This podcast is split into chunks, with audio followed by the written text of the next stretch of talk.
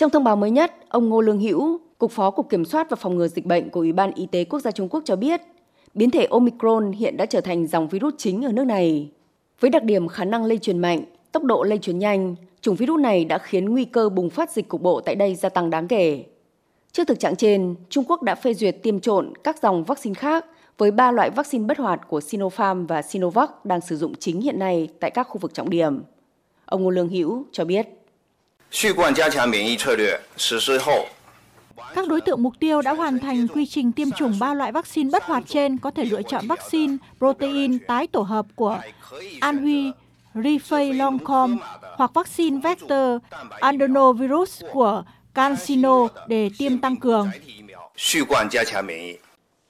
Theo nghiên cứu của Trung Quốc, khả năng lây truyền của biến thể Omicron cao gấp đôi so với Delta. Tuy nhiên, miễn dịch tăng cường, tức tiêm mũi bổ sung, có thể làm giảm tỷ lệ lây nhiễm đột phá của Omicron hơn 3 lần so với miễn dịch cơ bản, tức chỉ tiêm tối đa 2 liều.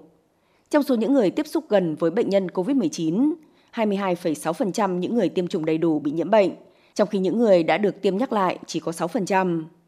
Theo số liệu thống kê, kể từ khi khởi động tiêm vaccine tăng cường vào tháng 10 năm ngoái đến nay, Trung Quốc đã tiêm được cho hơn 500 triệu người.